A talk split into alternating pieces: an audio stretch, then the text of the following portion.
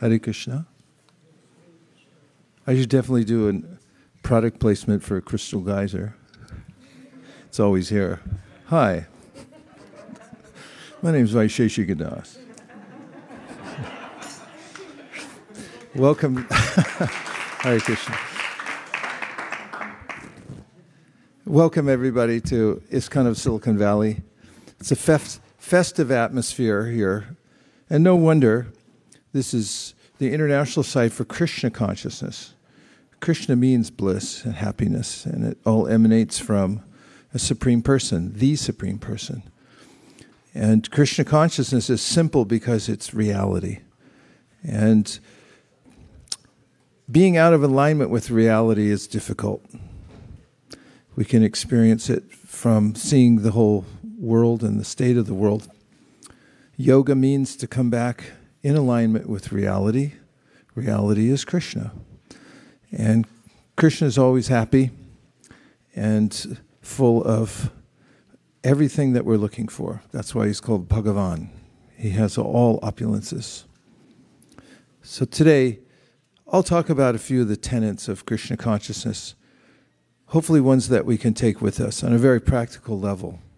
Because life moves so fast, it's helpful to have practical ways in which we can hold on to the practice without being swept away by our other duties. And a little bit goes a long way. No one has to move in, into a cave high in the Himalayas. And anyone can practice Krishna consciousness starting from the simplest level. And that's okay because it's an unlimited prospect.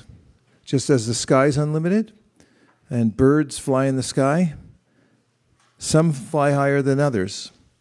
But this, because the sky is unlimited, it doesn't matter what level you're at. Wherever you want to start, that's fine.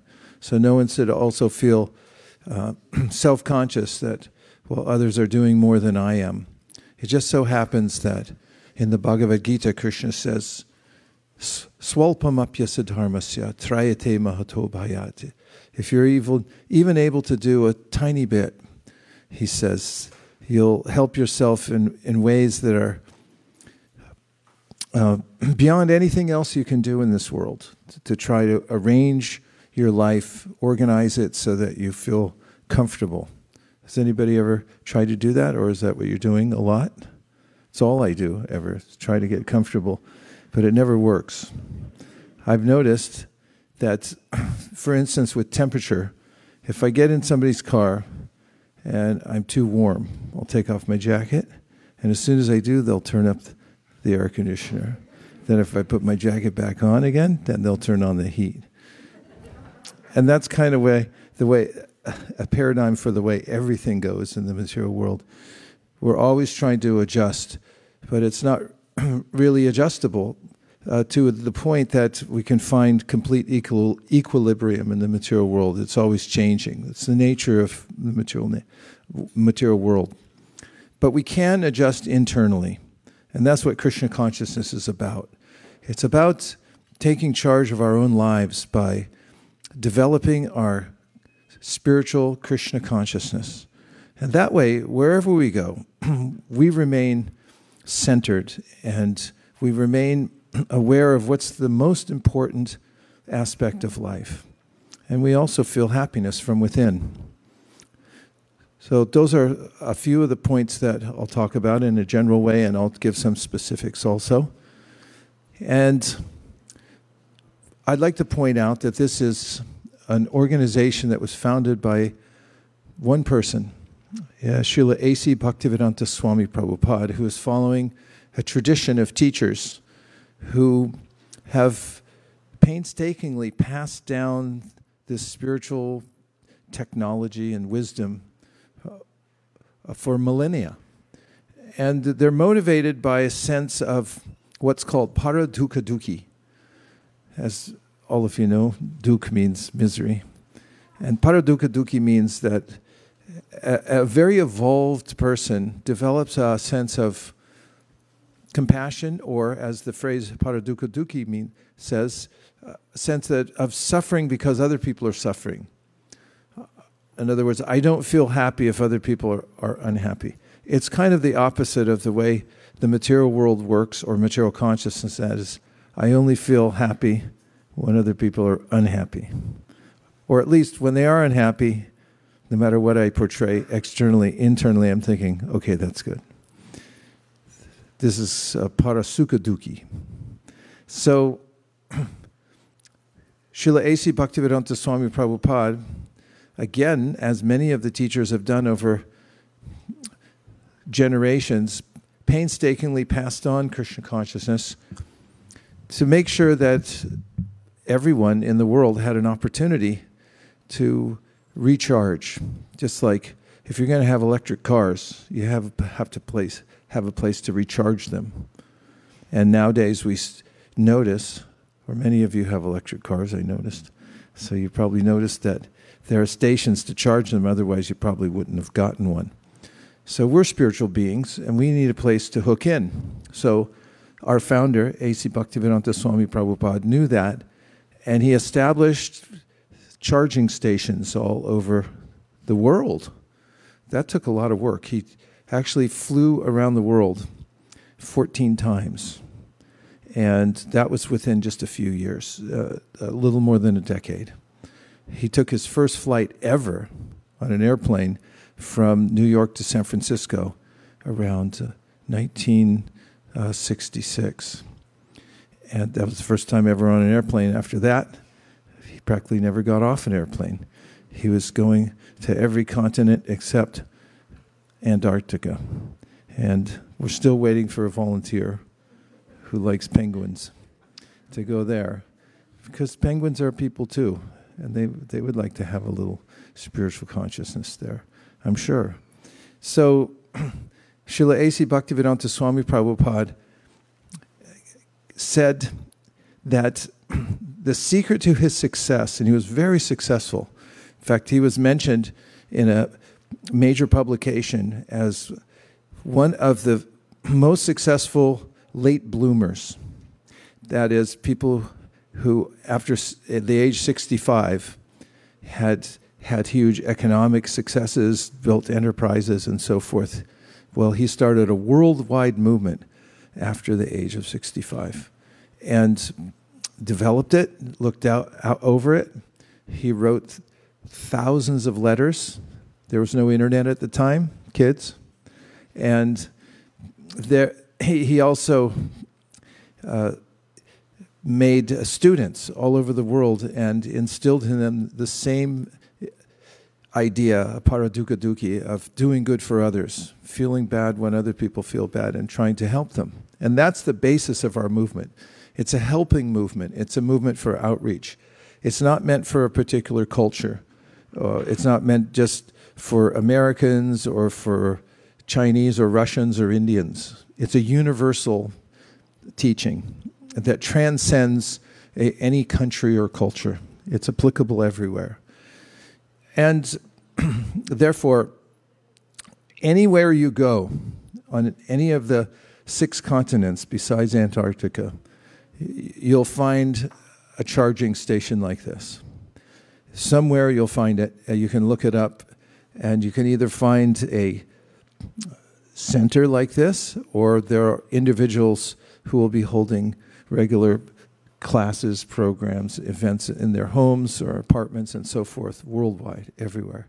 Even uh, right now, during the uh, catastrophic event that's taking place in Ukraine, uh, there are uh, thousands, tens of thousands actually, of devotees there who are uh, going out and feeding people right now, giving them prasadam and chanting so that uh, people who are, have lost their homes and their families are split apart can have some solace.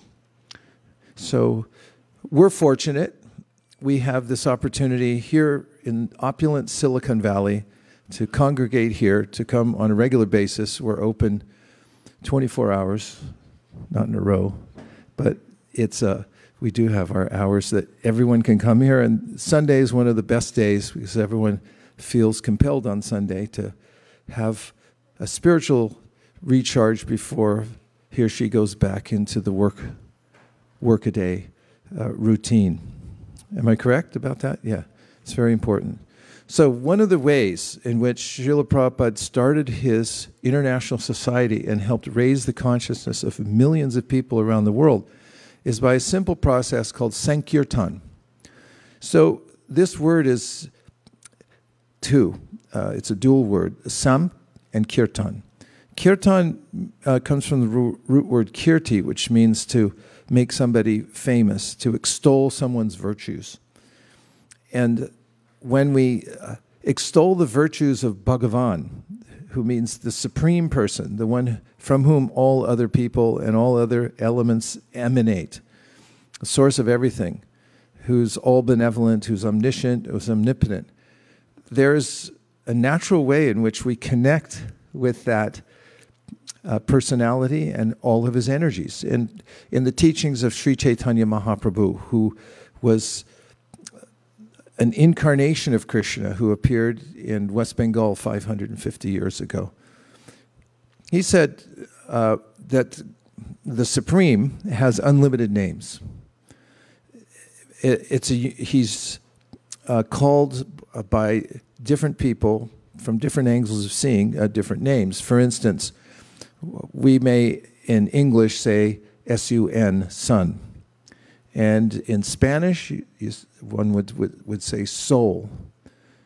In Hindi, one would say Surya. And what other, uh, who else would like to contribute something from another language? Anyone from Sun? Samoan? You speak Samoan? See, I can't understand anything through the mask. It sounds. In, no, in, in, I know sun in Samoan. Go ahead. No, in, in Tamil also it's Suryan. So. Surya, okay. So similarly, uh, Krishna has unlimited names, and the names of the Supreme have all the same potencies as the Supreme Himself. There's no difference because He's an absolute entity. So Sri Chaitanya Mahaprabhu said you should sing these names and how sing them? Sam means together. So sam kirtan means sam kirtan means you come together and then sing out loud the names of the Supreme. And from that process, one can derive the highest spiritual benefit. In fact, you can attain complete perfection in the spiritual practices by simply singing the names. Now, you can also do it individually, and this is another process called japa. Everyone say japa. So japa is, is a personal, prayerful expression to the Supreme. And you can use the names that uh, Sri Chaitanya Mahaprabhu did. Uh, we use the, the, mantra specifically that he received from his spiritual master, and it's called the, the Maha Mantra. It goes like this. Uh, you please repeat after me. I'll say it two words at a time. Hare Krishna. Hare Krishna. Krishna Krishna, Krishna, Hare Hare, Hare Rama, Hare Rama, Rama Rama, Hare Hare. The first time I heard that mantra, it was in Berkeley, California, on Sproul Plaza, uh, University of California, Berkeley.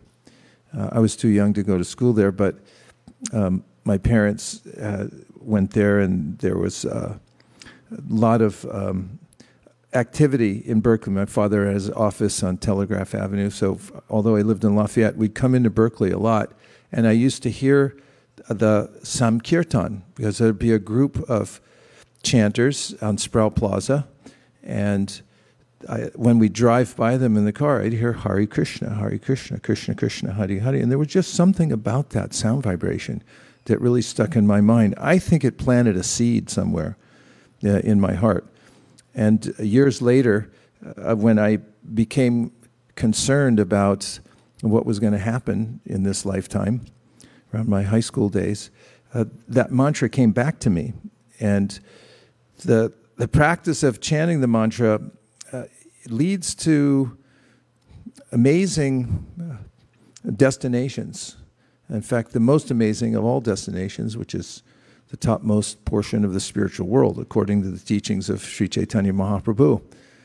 So it's um, a mantra that anybody can chant anywhere. It's portable, and it awards one the highest uh, spiritual benefit. So the way it goes is that someone will uh, chant it, and the others will repeat. And if you do it as japa, then you can just say it aloud to yourself. For instance, it's highly recommended that when you get up in the morning, you have a plan to perform this japa meditation. Take a little time, uh, even if it's a minute. If you take one minute, 60 seconds, to just let everything else go to the side and then repeat the mantra so you can hear it like this Hare Krishna, Hare Krishna, Krishna Krishna, Hare Hare, Hare Rama, Hare Rama, Rama Rama, Hare Hare. Hare Krishna, Hare Krishna, Krishna Krishna, Hare Hare, Hare Rama, Hare Rama, Rama Rama, Hare Hare. You gradually notice an, an envelopment in envelopment means you become enveloped by the sound, the, vibra- the vibration itself. And uh, the ancient uh, scriptures that teach about this say that by staying in contact with that sound vibration, then you'll start to develop good qualities. And the, the kind of clenching that takes place that I have to hold on to my bad habits, it starts to loosen very magically by the power of that mantra. And anyone can try that for him or herself.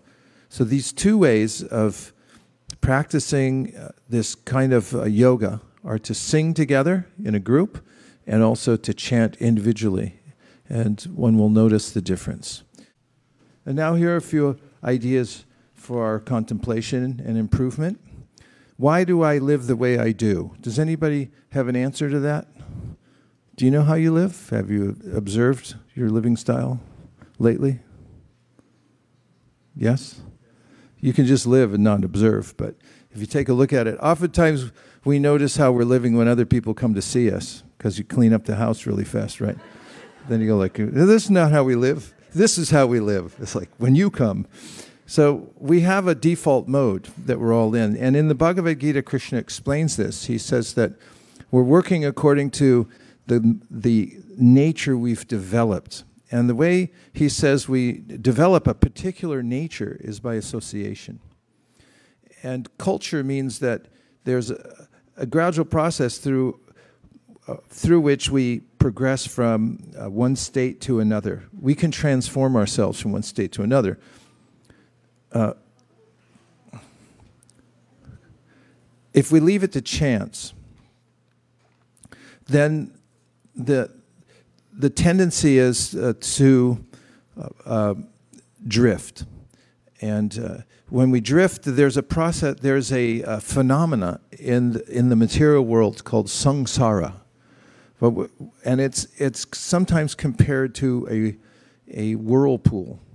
When you get caught in a whirlpool, it's very difficult to get out. In any current, strong current of water, it's difficult to get out. And it can easily be dragged to somewhere you don't want to go. Therefore, one has to be a little deliberate in the kind of uh, culture that one takes up. So, this is called sadhana. Everyone, please say sadhana. sadhana. Means a practice to reach a goal. So, this means that one has to be purposeful about one's life.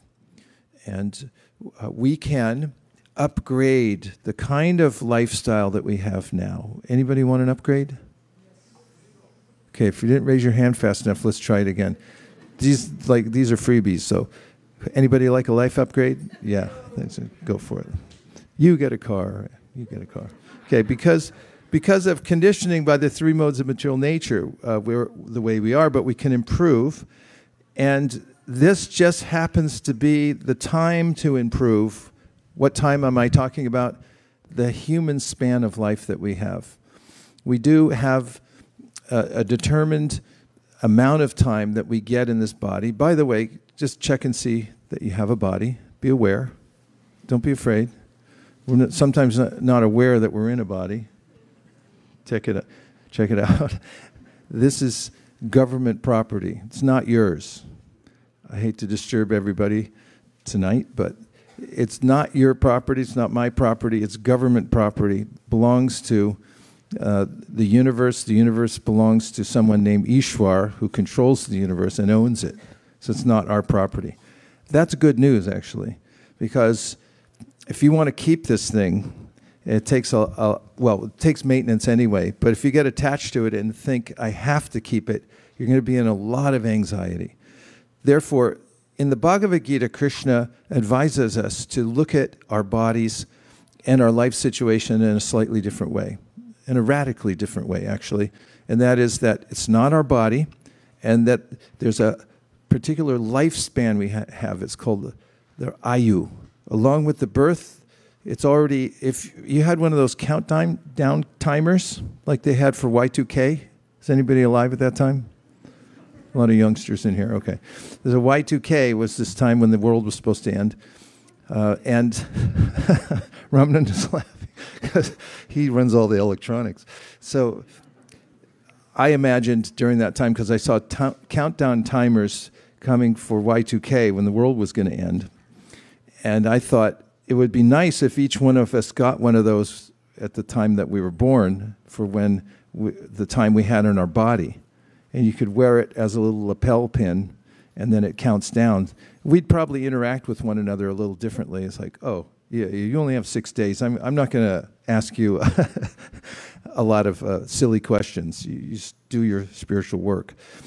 So we have a we have a lifespan, and uh, we can be in this body. And if we take up sadhana, everyone say sadhana, sadhana. means what? Yes, yeah, spiritual practice towards a goal, towards this ultimate goal. The humans are specifically designed for this. The human body is a, is a machine, it's a portal through which we can take up spiritual practice. According to the ancient wisdom literatures, uh, animals are uh, also, every animal should be respected. It's part of God also, but the soul within is the same as us, only they have a slightly different apparatus they uh, have there's uh, their own genius, no doubt, but it's that their perceptual horizon is uh, much shorter than the human being is capable of. And therefore, they see more in terms of day to day activities, how to build a little dam or a web so that they can feed their families. On Maslow's pyramid, uh, they're near the bottom. Once they fulfill those missions in their life of getting enough food, then the, higher ideas about self actualization are, are not within their perceptual horizon. So, this is the teaching of the Vedas that human beings are specifically designed for that. So, they say, do the Vedas, ancient wisdom literatures, that uh, we have the power to improve ourselves. Don't think that you can't rise you can. Everyone can rise in due course of time. You can improve yourself. You just need two things you need knowledge and practice. So, practice is called what? Sadhana. And then the other word in Sanskrit, which we should uh, make popular here in Silicon Valley, is jnana. Everyone say jnana. Jnana means knowledge. So, if you have these two things, you can improve yourself. So, how can you improve? It's a good question here's a few basic tenets of the teachings of Bhagavad Gita.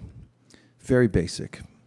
And I'll, I'll read them out and then we'll go over them individually and see if we can uh, put them to use.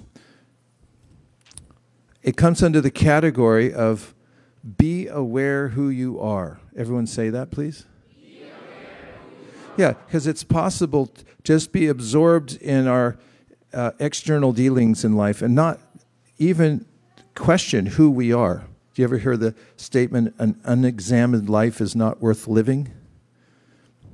You've heard that? Yeah. Okay, so that's what the Vedas say, that's what the Bhagavad Gita says also. Examine who you are, find out who you are. And here are a few aspects of that. First of all, let's try this. I want you to close your eyes. And all kids in the world, don't make a noise. Thank you. Okay. Uh, first thing, eyes closed. Feel positively that you exist. Feel positively that you exist. Close your eyes. and just feel positively that you exist.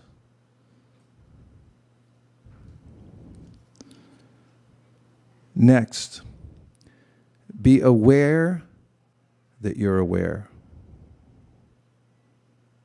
Be aware that you're aware. Next,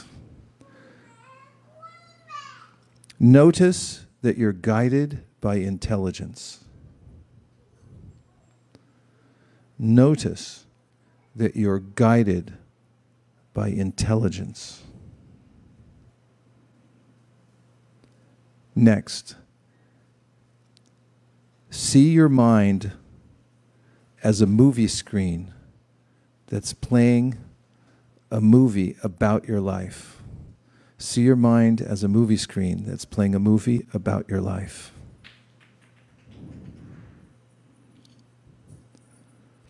Okay, let's open our eyes. I'll just take a few reactions to how you felt. Was there any spontaneous combustion? See, this just came in from Washington, D.C. Even they're watching out there. Um, okay, so how did it feel to take a moment, and that's all we took was a moment to, number one, feel positively that we exist. Any of these elements? We'd like to hear this is a little laboratory. How did you feel? You're living entities, you can report back. Yes? Oh, you're raising your hand for something. Uh, yes, please.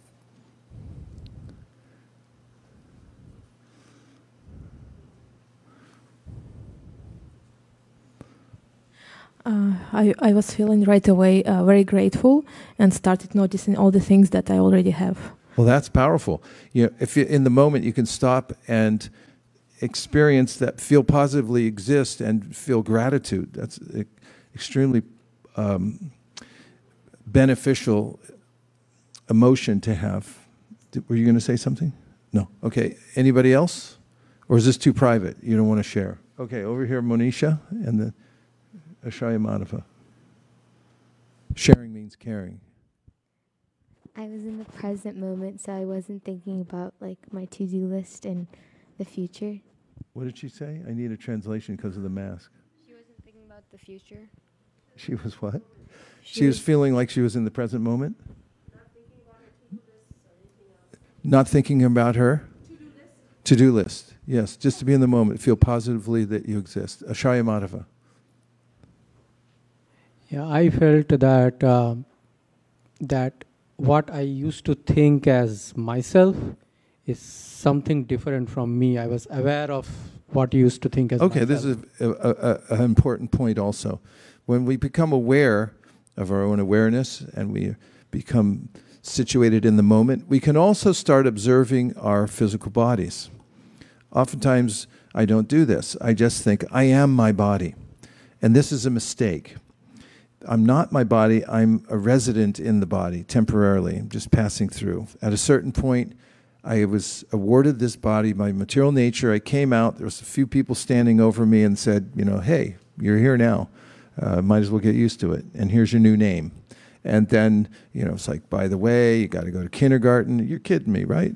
Uh, then, you know, all these other things you have to do in relationship to the body. It's all relationship to the body, but we're not our bodies. You can also objectify the body very easily from this position when you uh, become aware that you're pure awareness. You can notice that I have a hand. It's not that I am my hand. You can also notice that you have uh, a belly, it's working, you're not the belly. You can also notice, as we did, your intelligence. And it's like a parent that's giving advice.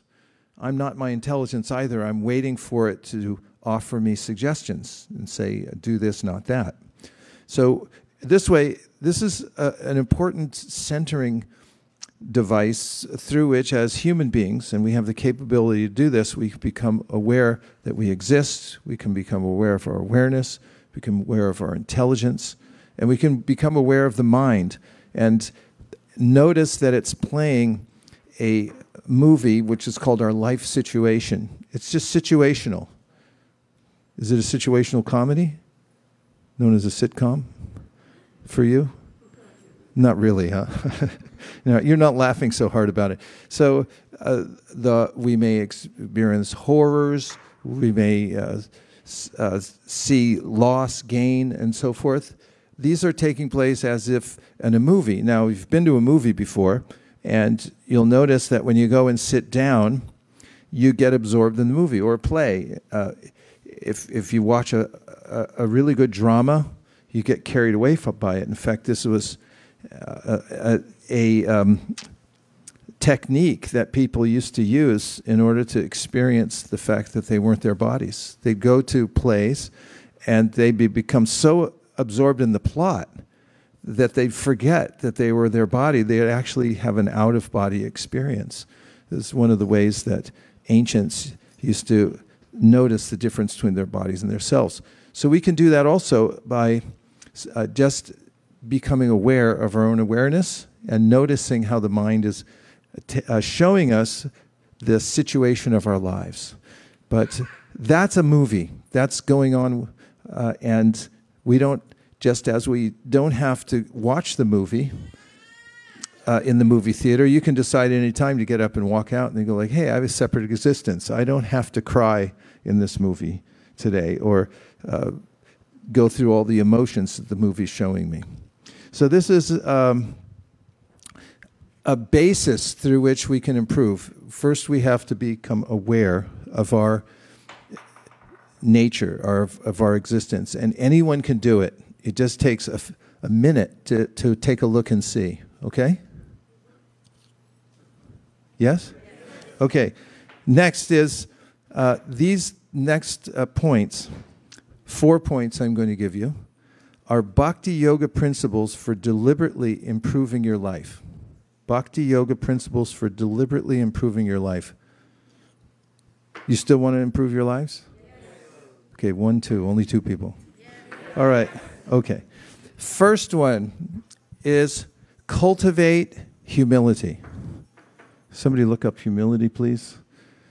And one of the statements that goes along with this mood of humility that you can practice is I need help. Everyone say, I need help. I need help. So if we admit that we need help, then, and we keep this humble mood that I'm helpless, this is one of the moods of, of being in humility, is that I'm not the controller. And we admit I need help. This is a foundational point of the teachings of bhakti. You have to start from this point of humility. And humility, according to the, is it Webster's or the Apple Dictionary? Um, etymology. Oh, the etymological dictionary. Go, go for it. Humility is a noun from the early 14th century, quality of being humble, and from French, humil- humilite, um, humility, modesty, sweetness, and from Latin, humilita- humilitatum, um, lowness, small stature, insignificance, baseness, littleness of mind, and in Church Latin, meekness, from humilis, lowly, humble, literally on the ground. Okay, from that we'll take out insignificant. And now there's a parallel phrase in the teachings of bhakti called akinchana. Everyone say akinchana. Kinchana and akinchana. So we just said uh, akinchana, and the word kinchana means something. And akinchana, when you put a short a in front of the word, akinchana means nothing. I don't have anything. If you're in the state of akinchana, it means you have this sense that I'm helpless. I don't have anything. I need help. So that's the first principle. What's the first principle? Just say, I need help. I need help. Be humble and accept the principle of akinchana. Okay, there's going to be a quiz in a minute, so please pay attention. Okay, next one is accept guidance from experts. What's the second one? Yeah, if I'm the smartest one in the room, I'm in the wrong room. Find the room where the experts are. If you think, well, there's no experts, I'm the smartest guy on the planet, then there's no room for improvement. You're already there. Don't worry about it. But if you are humble and you say, I need help, then you have to start looking who are the people that can help me? is it's the fastest way in any discipline to improve yourself is find out where the experts are and then approach them in a very humble mood and say, "Can you help me? I need help." And if they're magnanimous, they'll say, Yeah, you sit down here and I'm going to tell you what to do. I'm going to help you out. I'm going to show you how to improve your life. So, what's the second principle?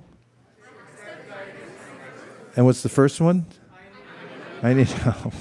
okay, here's the third bhakti principle practice without fear of failure. Practice without fear of failure. Our work in the material world is necessary because we have to maintain the body especially here in Silicon Valley.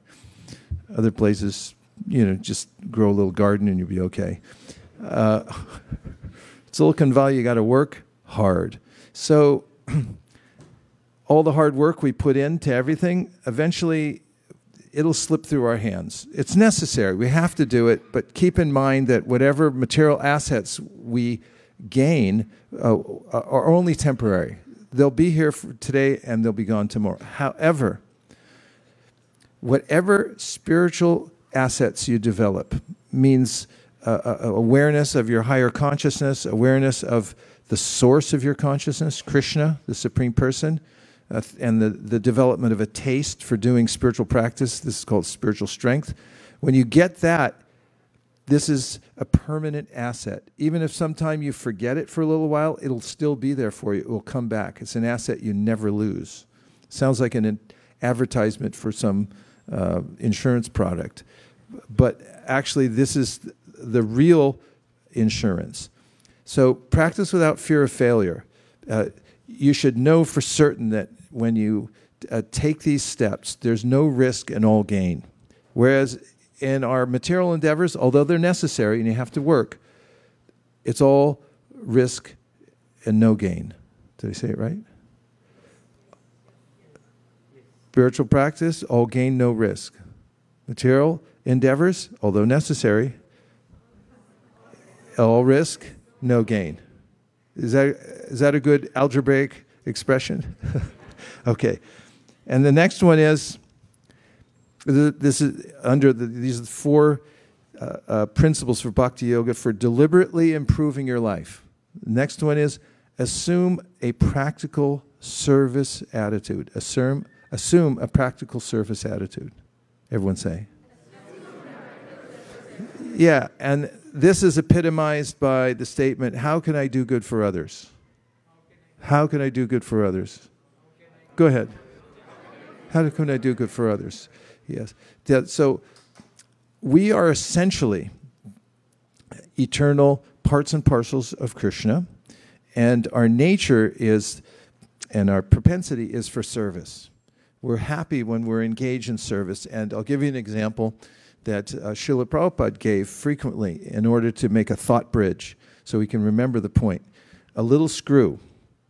If you find a tiny screw on the ground and try to sell it on eBay, you eBay um, executives, you can let me know if this is true.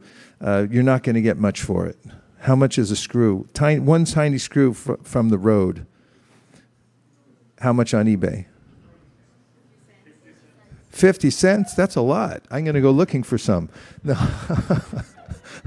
All I need is to find one million of them. Uh, a tiny screw is worth barely anything. However, a tiny screw belongs somewhere in a machine. When it's in the machine and it's holding up the, its part of the service, it's very valuable. And you don't want it to fall out. You'll take care of it. Little screw, please stay in there. We love you. But as soon as little screw falls out, it's like, eh, not worth the trouble trying to sell it on eBay, right? So we're like that. We're tiny, insignificant, humble, but when we're connected in service to the Supreme, to the complete whole, Krishna, then we become inestimably, that's a hard word to say, valuable, uh, like the screw when it's connected to the machine. So, what connects us? Service. We have a service connection to the Supreme, and this is bhakti. You can use your work. You can uh, uh, engage in your family in service. You can use your. Anybody here have a car? Okay, give it over. No, I'm just kidding. Uh, you can use your car in service. Anybody here have money? Give it over now. I'm not kidding. No, I'm just kidding. Uh, you can use your money in service. And by the way, uh, you, it, you, it's, it's, it's a wise proposition to try to give it in service before it's taken from you because someone's going to come along and claim it. Uh, one of your cousins, he's sick, you're the only one in the family, he's got a lot of money, you got to take care of him. There goes $20,000 right there. Uh, and you know, you thought you were going to keep it. No, you're not. So the more you can engage it by connecting it to the supreme, your car, your money, your family, then you'll feel like the screw that's connected to the machine. So this is one of the teachings, main teachings of the Bhagavad Gita. Don't throw anything away. You don't have to, to abandon it. No going to a cave. Just keep everything engaged in its proper place. And when you do that, then you're called a sannyasi. Anybody here want to be a sannyasi? Say yes. yes. Yeah. So some people think of a sannyasi, you have to wear orange cloth and you have to carry a, a rod around and everything. But the word sannyas, if you break it down, actually, a nyas is uh, means where you place something to put it in the proper place. You know the, the saying, a place for everything and everything in its place? Yes, those of you who have organized homes, that you know this. So, a, a place for everything and everything in its place. This is called nyas. You know where it goes. Just like with uh, when we put these marks of tilak on it, this is called a nyas because it, goes here, here, here, here, here. And so Sam means everything. So, sung yas, when you know where everything belongs and you put it there, like you put the screw back in the machine, whatever it is, our family, uh, body, everything, then you're in the state of sannyas, putting everything in its right place. So you, can be everyone can be a sannyasi. Okay, so what are the four principles? I know, very good. We've got too many geniuses in here. This is not fair. Okay, number two. Yeah, whatever you said, I couldn't understand. So, number three. Correct. Number four. Very good. A plus for everybody. Okay, so now you've got some philosophical points, and actually, points of introspection that anyone can use. Take a minute every day to, to think about who you are. The unexamined life is not worth living. Don't just go on watching the movie, but notice who you are. Now there's some practical application to this. Be humble. And then uh, accept guidance from experts. Find an expert and say, like, I need help. Next one, practice without fear of failure. Remember, it's all gain, no risk. And number four, get a service attitude and then get connected to some service that that and l- learn how to put everything in its place, how it can be engaged in service. So far, so good. Okay, we have a few more for you. Here's some philosophical remedies for stress. Remedy means chikitsatam in Sanskrit. Chikitsatam means there's a way in which you can overcome suffering by adjusting your consciousness. Say chikitsatam. Chikitsatam, yeah, it's a remedial, it's a uh, like medical. Look up the word medical because uh, it has a, uh, a, connotation that means uh, something. So, chikitsatam. And here are a few of the philosophical remedies for, for stress. You are not the material gross or subtle coverings. Say, I am not the material gross or subtle coverings. I'm an Atma that never dies. Both unhappiness and happiness come of their own accord. The world works in an ordered manner. You already are something. You needn't try so hard to become something. Okay, so uh, did you find medical? The word med, what does that mean? The word med means to take appropriate measures. To take appropriate measures. Medicine medical. It means to take appropriate measures. So these help align us so that we can take appropriate measures. First of all, is to uh, embrace the concept that I'm not the body. And we've talked about that a little bit, and we've even experienced it and how easy it is to conceptualize that by objectifying the mind, the body, and the intelligence. The next one is to remember that uh, we never die. We're on a continuum as, as souls, as atmas. We're moving from one situation to the next. And I'll give you an example. If you've ever been in a Zoom meeting and they put you into little groups and then they break you out of the groups, that's what it's like to die. So the first time I was on the Bhakti community, and they said, We're going to break into groups. And I said, Okay, which group am I going to go to? And they said, You're going to all of them. So I didn't know where I was going or how. I was just sitting there on my Zoom room, flying along, and I ended up in a room somewhere, like, Hi, everybody, how are you? And we talked for about four minutes, and all of a sudden, boop, I was in the next room. I was like, oh, I get it. I have no control over this. And I went into the next room and I was talking to all the people there, and then uh, next room, next room, next room every four minutes. Uh, and so when we came back into the big group, I, I had this um, uncanny awareness that this is what I've been going through in this world again and again and again. I'm the same person, just getting pushed into different rooms. Uh, so we're we're the steady, we're the actual conscious entity that never dies. You can't be killed, you can't be cut, you can't be dried up and then w- wither away. Uh, you can't be drowned either. The soul can exist anywhere, in any environment. It's anti material or it's beyond the material uh, elements. It's categorically different. We are categorically different.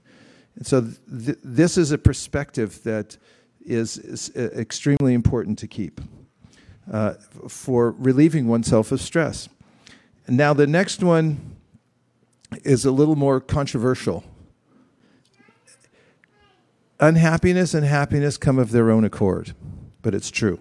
So, I'm talking about material happiness or comfort, certain level, uh, what we're going to get in the material world. And let me prove the point that happiness and unhappiness come of their own accord. Who here wakes up in the morning and asks for some kind of catastrophe or suffering to come into their life? Who does that prayer? Raise your hand. No takers? You wake up in the morning, oh, please let the IRS call today. And we need an audit here. And whatever that might be that, uh, you know, disturbs my mind, uh, we try to avoid that. Does it ever come anyway? Yeah, we have consensus on that. And so the Srimad Bhagavatam says, in the same way that these uh, unwanted events come into our life, even though we try to ward them off, a horseshoe, Americans, they put up a horseshoe. It's good luck. It's supposed to keep. And uh, don't get me started in India. Uh, how many, how many talismans you have to ward off bad fortune and invite good fortune, but they're all over the place. You know, everything's got to be in its place. It still comes uh, of its own accord. So Narada Muni uses this as proof that these are already dialed in on the material level. You're going to get a certain amount of happiness and distress. Doesn't mean you don't work. You have to maintain your body and do the best you can with what you have, but there are limitations on the material side. So if you understand that and you be inventive, do the best you can for your material comforts, you'll have enough. And you don't have to worry too much about huge accumulations. They'll come of their, their own accord, and they'll also be taken away on their, uh, on their own accord or by the, by the force of nature. But what Narada says is do work hard for spiritual advancement. Okay, and it goes along with the next one, which is the world works in an ordered manner. Everything is exactly the way it should be. And this is mentioned in the Sri Ishopanishad in the mantra Om Purnam Adah Purnamidam. And it goes on from there, but it talks about Purnam, how everything's complete and perfect. You don't have to uh, rearrange the world, but you just have to adjust your consciousness and connect it to the Supreme, and then you'll feel complete and whole. And the way that Srila Prabhupada talks about it in his commentary to this verse that I just mentioned is that all forms of incompleteness are experienced due to incomplete knowledge of the complete whole. All forms of incompleteness are experienced due to incomplete knowledge of the complete whole. That's what we're trying to fill in here. That's why, if we have a little knowledge and we understand how we're connected to the complete whole and a little practice to know how to actually connect to the complete whole, then we'll feel complete and we'll see that the world is a complete place. It's everything's the way it should be. Okay, not that, not that there aren't anomalies in the world and atrocities, but I'm saying that these are all taking place in an ordered fashion. It's not chaos. Okay, and finally, I said you already are something. You needn't try so hard to become something. So oftentimes, I'm I'm always looking at the next thing. When I was in kindergarten, I admired the kids that were in second grade. My brother was in second grade ahead of me, and I was thinking, God, when am I going to be in second grade? And then it was fifth grade. And then when am I going to be in junior high school? How about high school? Yeah, but you're not a senior. Get out of here. You know, so uh, there's always something more that I'm endeavoring for. In fact, when you, um, I took a picture at the airport when we were coming back. By the way, we were forced to go through O'Hare Airport.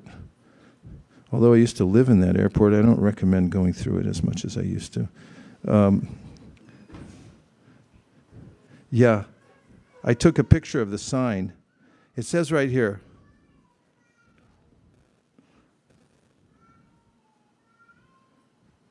Ninety-five percent of air travelers are likely to visit a tourist attraction after learning about it at the airport hey, you're in transit, you're going somewhere else, and then you see this like, go there. Everywhere we go, someone says, go somewhere else. There is nowhere else. You're only here, and when you get there, you're going to be the same person. So you might as well work on yourself and not try to go somewhere else all the time. Become something else. Of course, we try to improve ourselves materially, spiritually, but be aware of the fact that you're already something so amazing that it's, it's not that you're incomplete. You're already complete. You just have to realize it. And then all your endeavors will make more sense. Always trying to fill in the gap by going to the mall or I just need to get another degree, something, whatever it is, it doesn't complete us. It never does. We have to start from the inside. I've said a lot of stuff and it's, we're almost out of time. I really ran down the clock. I'll take a couple of reflections, just two. Yes.